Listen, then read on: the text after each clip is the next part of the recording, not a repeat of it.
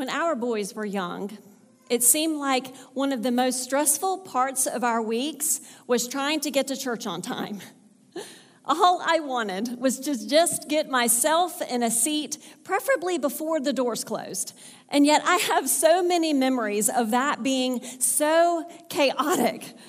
It was as if the theme song from Mission Impossible was just being piped throughout our home, and it was like we were trying to herd cats, trying to get everybody in the car.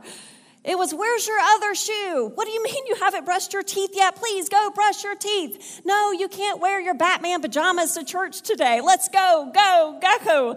And then we get in the car. My husband, Chad, is driving, and it's, No, honey, go faster. Don't worry about that yellow light. Let's go. We're going to be late. Come on.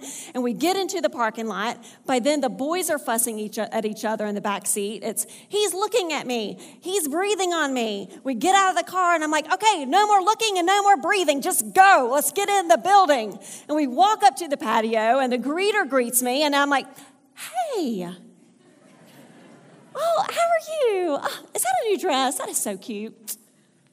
We get the boys checked into Kid Summit. I finally get myself into a seat. And then it hits me. What just happened? What in the world just happened? Just moments ago, my head was spinning around like I was in some kind of horror film in front of my family. And then I was sugar sweet to the greeter, and I don't even know her name. What is that? And isn't that true?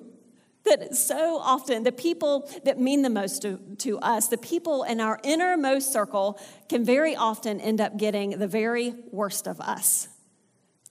So, today, in week three of the series on how to be human, that's what we're taking a look at.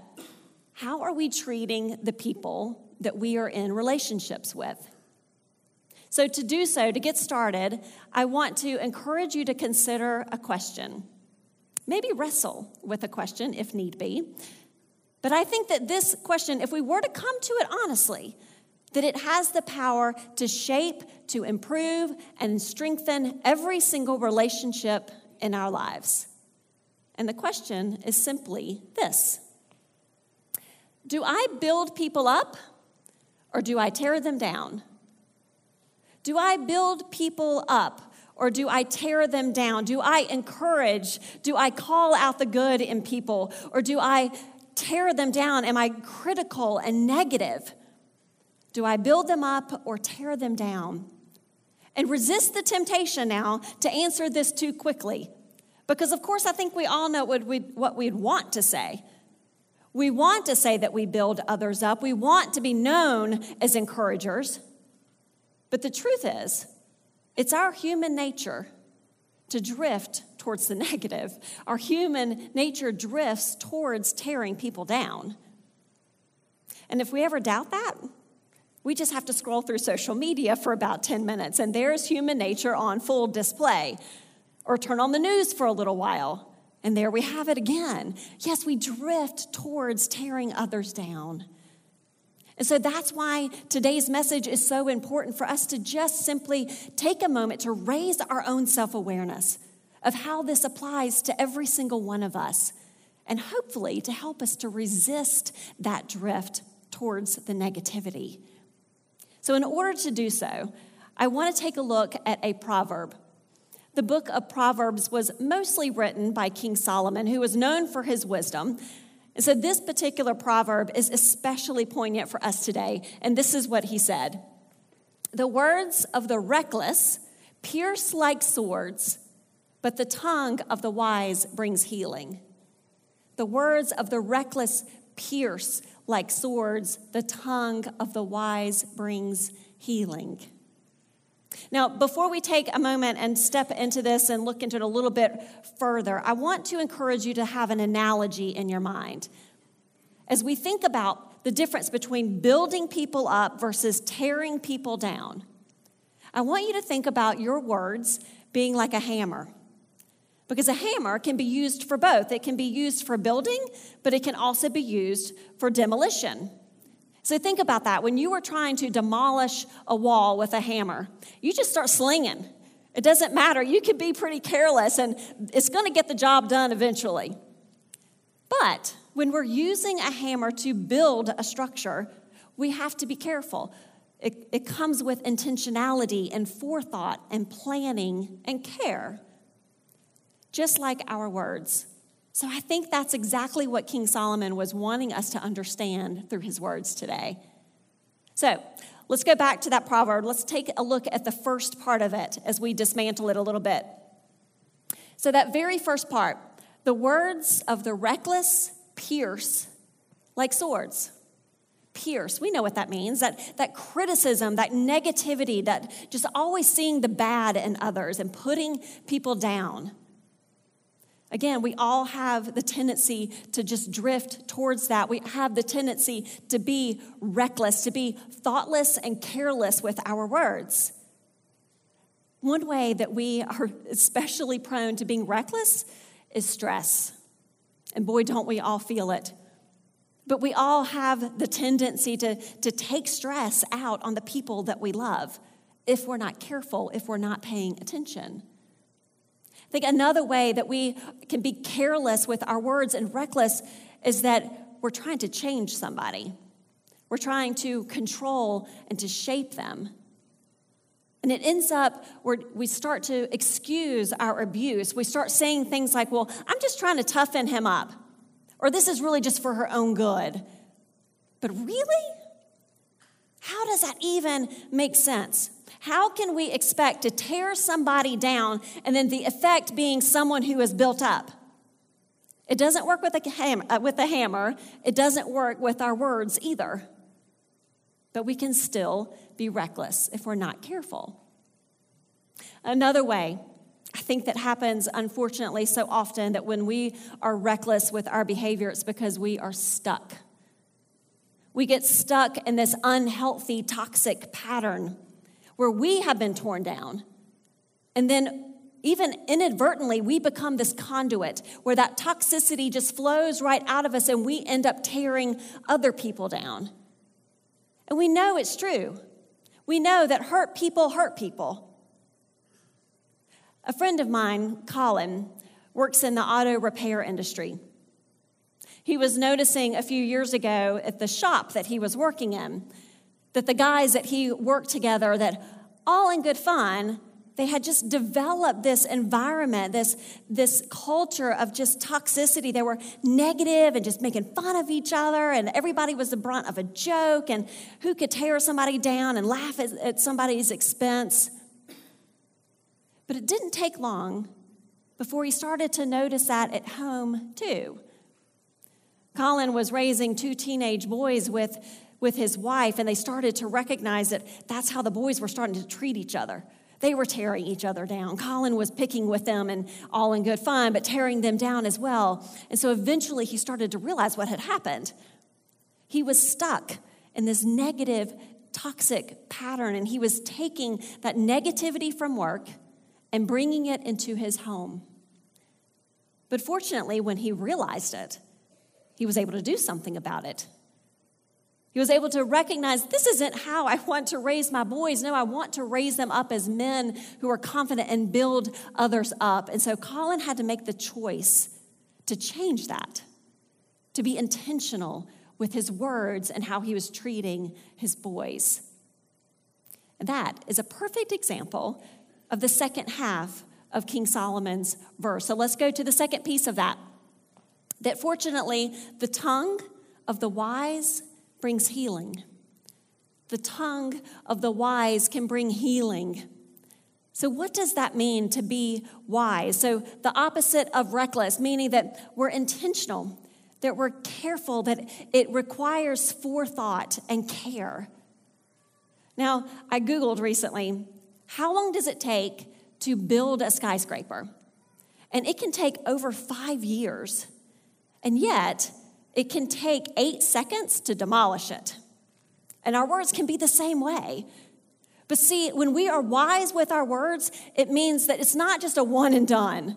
It's not just a, well, I told her that I loved her on our wedding day 15 years ago.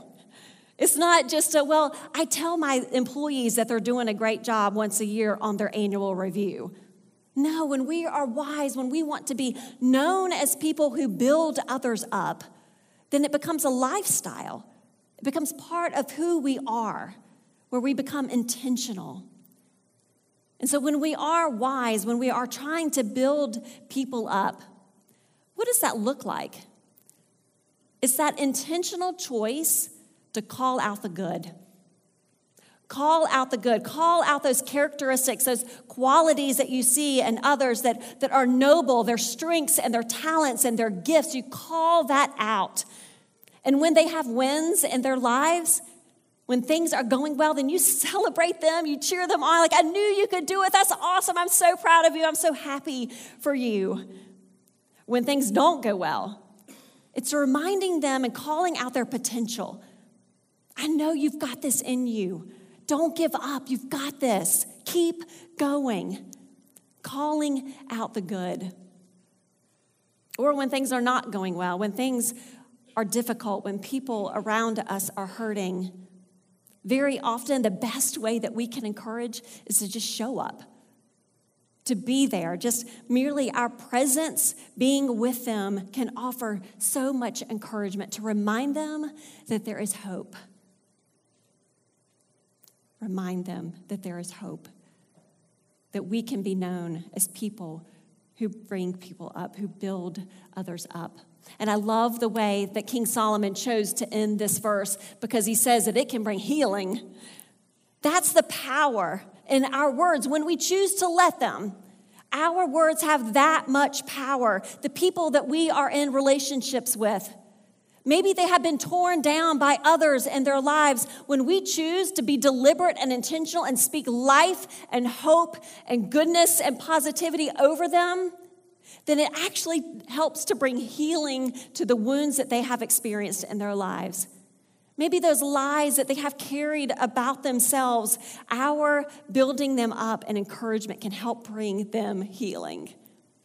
But it doesn't only bring healing to people it heals relationships. When we are intentional with our words, we can heal marriages, we can heal friendships. Our wise words can heal communities, it can heal the world, really. When we choose to resist shifting into that negativity, that's the power of our words. Have you ever noticed that the best encouragers are also the most confident people that you know. Think about that. Think about the people in your life that you know that just intuitively, just constantly build other people up. Aren't they the most confident people? They're set in their identity.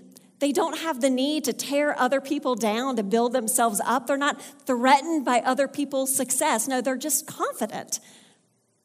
And really, up until this point of what we've been talking about, this is a human thing. It doesn't matter exactly what you believe spiritually to be able to do this.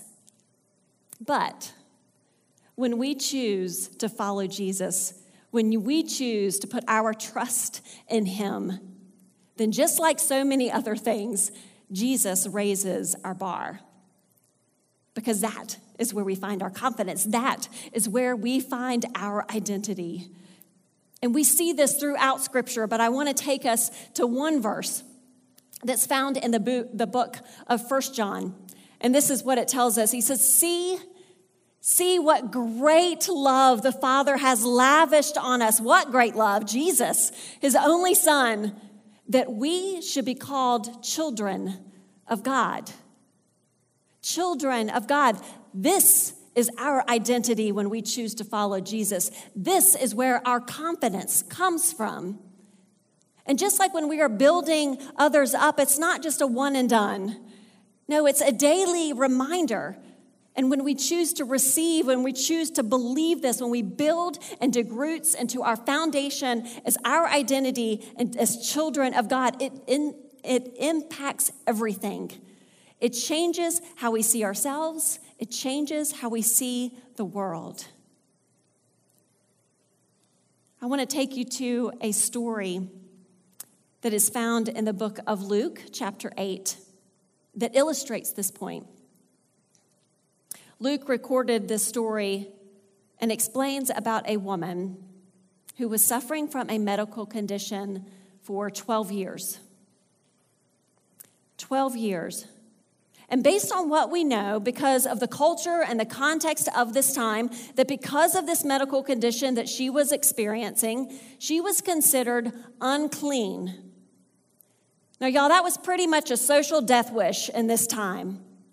If you were unclean, that means you were pretty much a contagion because anyone that you touched, anyone that touched you or came into contact even with something that you touched, was then themselves considered to be unclean unclean until they were able to go into a, a ceremonial cleansing wash at the end of the day so that they were no longer unclean. So imagine, imagine this woman for 12 long years. Imagine the isolation, imagine the shame, Imagine how often and how frequently, by every single person that she came in contact with, that she was torn down. It's recorded that she spent all the money that she had seeking healing from doctors, doctors that often actually ended up making it worse. She wasn't allowed to go to the temple because she was unclean. And again, even during this time, in this system, in their culture, and in this context, if you were unclean or if you had any kind of, of medical anomaly, then you were considered, it was just because you were a sinner.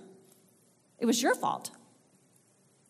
So imagine her shame, imagine her isolation as she is marginalized.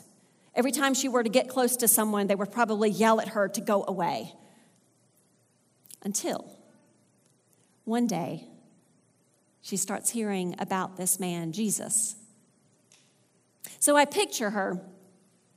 She's likely on the side of a road begging. It's probably her only method of getting any kind of, of money or food or sustenance. And so she's sitting on the side of the road, and, and they start to hear that Jesus is on, on his way to their town. And so the townspeople are walking by her along the road, and she's hearing these catchphrases as they're going. He's a healer.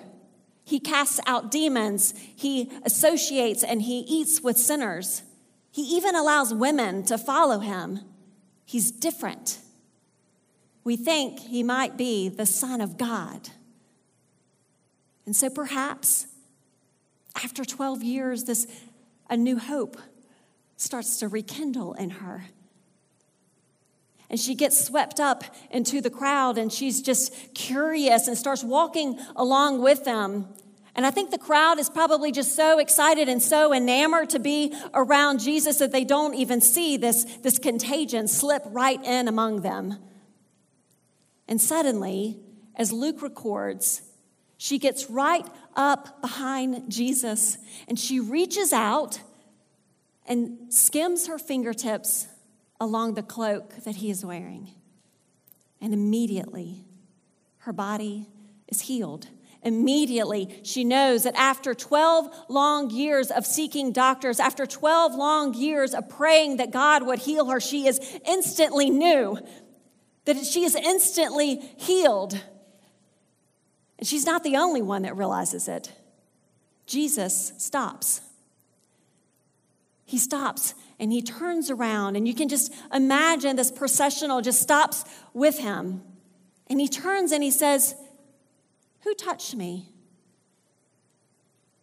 And the disciples, the, the townspeople are observing this and they're kind of looking around a little bit confused because they're like, Oh, Jesus, we're all kind of walking along together. Lots of people have been touching you. And he doesn't let he doesn't let the topic drop. Because he says, No, someone deliberately touched me because I felt healing power go out of me. And then one of my favorite verses in all of Scripture, Luke records when she knew she could no longer stay hidden. She began to tremble and she fell to her knees in front of him.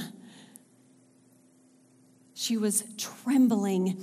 And again, when we imagine witnessing this scene, we ask ourselves, why? Why was she trembling? Was she trembling out of fear? Was she concerned that this man was going to turn on her? Because remember, from Levitical law, from the Jewish law in this moment, she's now made him unclean. Is he going to turn on her? Is the crowd going to tor- turn on her and tear her down again like they've been doing for 12 years? But remember, she knew she was instantly healed. So I don't think she was trembling out of fear. I think she was trembling out of pure awe because she was looking into the eyes of her Messiah. So she falls to her knees and she begins to tell her story. This story that just moments before she never would have told publicly. She would have just, just rather have stayed under a blanket of shame. But yet here she is, new, proclaiming her story for all to hear, telling them everything that she's been through over the past 12 years and how this simple motion of touching the garment of Jesus that she was instantly healed. And then what I picture as just this face illuminated in a smile, Jesus looks at her and says, Daughter, your faith has made you well. Go in peace. Daughter, daughter.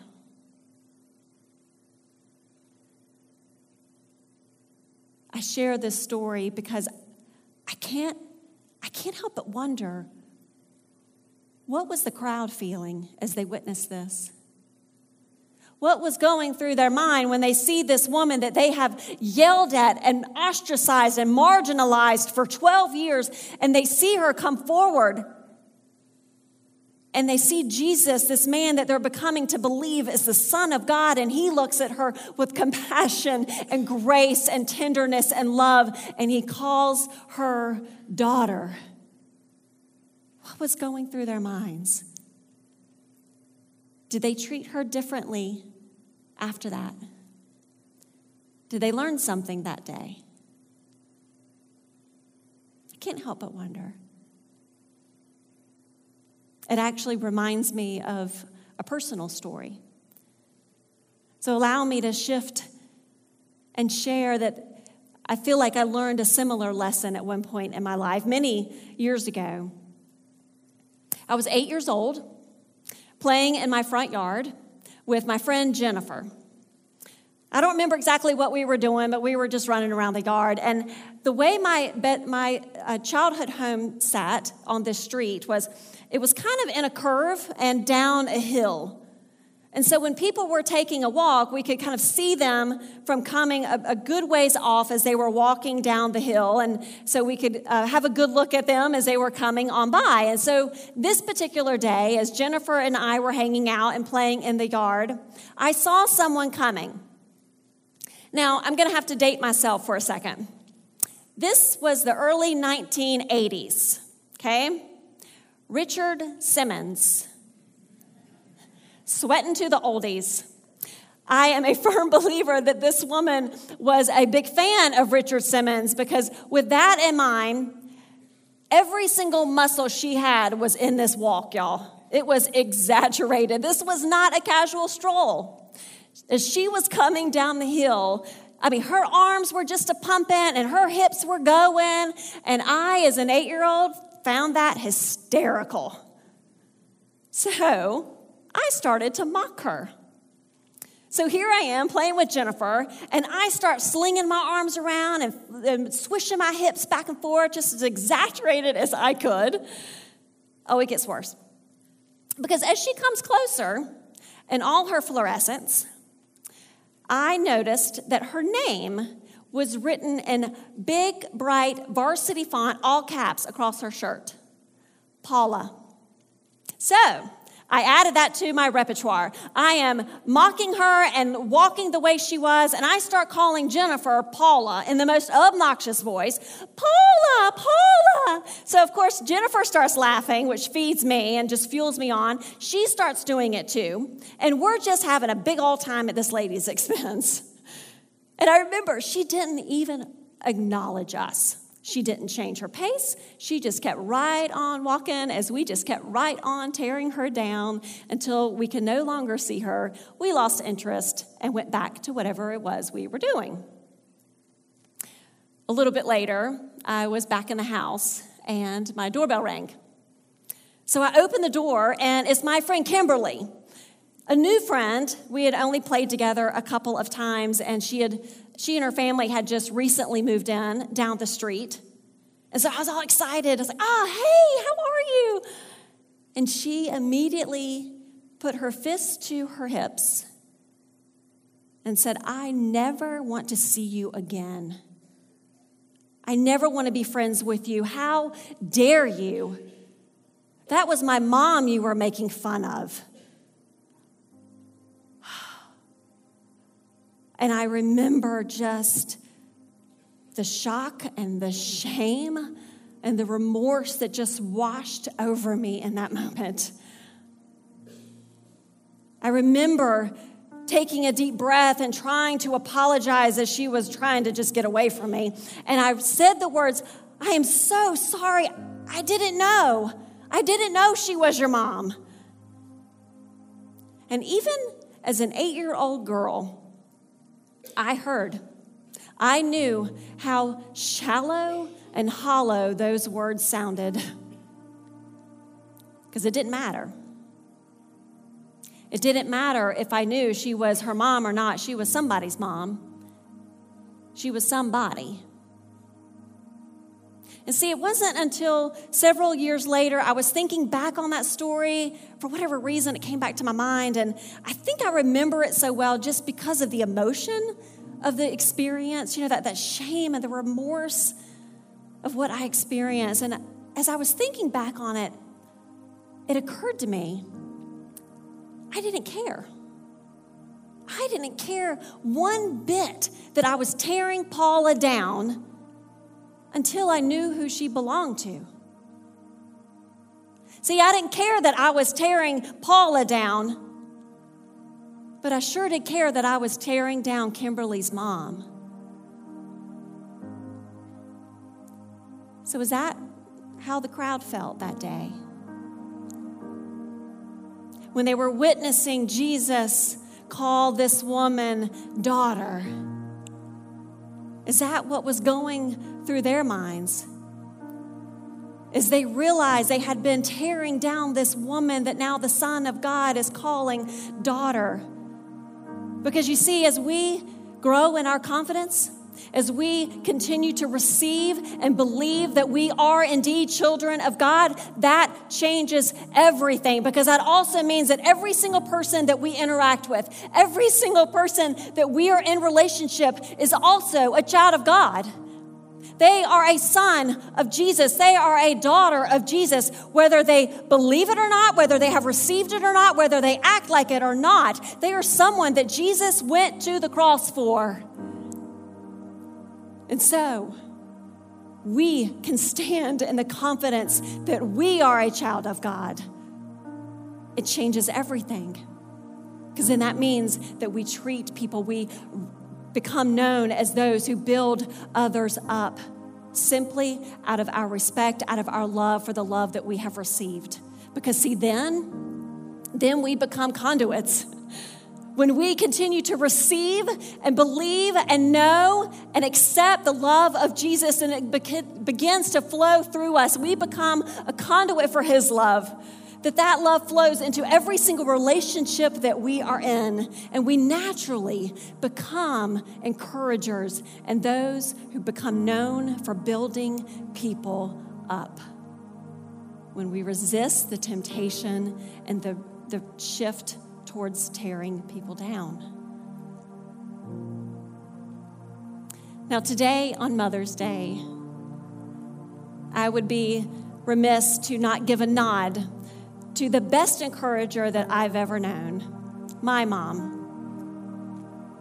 I will never forget a conversation that I had with her. I was a senior in college, and I had called to let her know that I had just finished a 15 page research paper. Y'all, this was before Google. Okay. So I called to let her know that I had just finished this paper. And I remember her voice. She said, Amy, that's wonderful. I am so proud of you. Because she knew. She knew the, the time and the energy and the effort that I had poured into completing this paper. But that wasn't the only reason that I had called her that day. My dad on the phone earlier in the morning had let me know that my mom was experiencing some, some significant pain in her neck, and so I was calling also to check on her. And she just kind of pushed that aside and wanted to talk more about me and hear more about this paper and asked me questions and encouraged me. A few hours later, her symptoms snowballed. She ended up in the hospital. She was having a heart attack. That was the last real conversation that I had with my mom. In the middle of a heart attack, my mom was using her energy, her effort to build me up because that was just who she was. And I had no idea in that moment that those words, Amy, I am so proud of you. That is so wonderful that those words over the next weeks and months and years to come, all of the times that I wanted her to be there, all of the times that I longed to see her and to call and tell her from graduations to my marriage to the boys being born, and now all the amazing things that are happening in their lives, that her words would echo in my heart and in my mind all of these years, her words, her encouragement, her building me up have lasted way longer than her body did because that's who she was an encourager, someone who built others up. It's what she was known for. And we have a choice. We have a choice. What do we want to be known for? To be known as those who tear people down or know the people that just stand confidently that we are children of God and we treat everyone else in kind. That is how to be human. That is how we follow Jesus. Let's pray. Father God, we love you. We love you, God. We, th- we thank you first and foremost for your love for us. May we just continue to come to you, God. May we just tremble in front of you in awe of what you have done for us. May what you have done for us be with us now. Turn us into conduits. Make us willing, make us suspended and surrendered to that, that we may just let your love as you encourage us, as you build us up, may that love flow through us into every single relationship that we have. May we be known for that. May we find confidence in that. That you loved us first. God, build our relationships. Thank you. Because we know that this is for, for their good, for our joy for your glory. And it's in your perfect Son's name that we pray. Amen.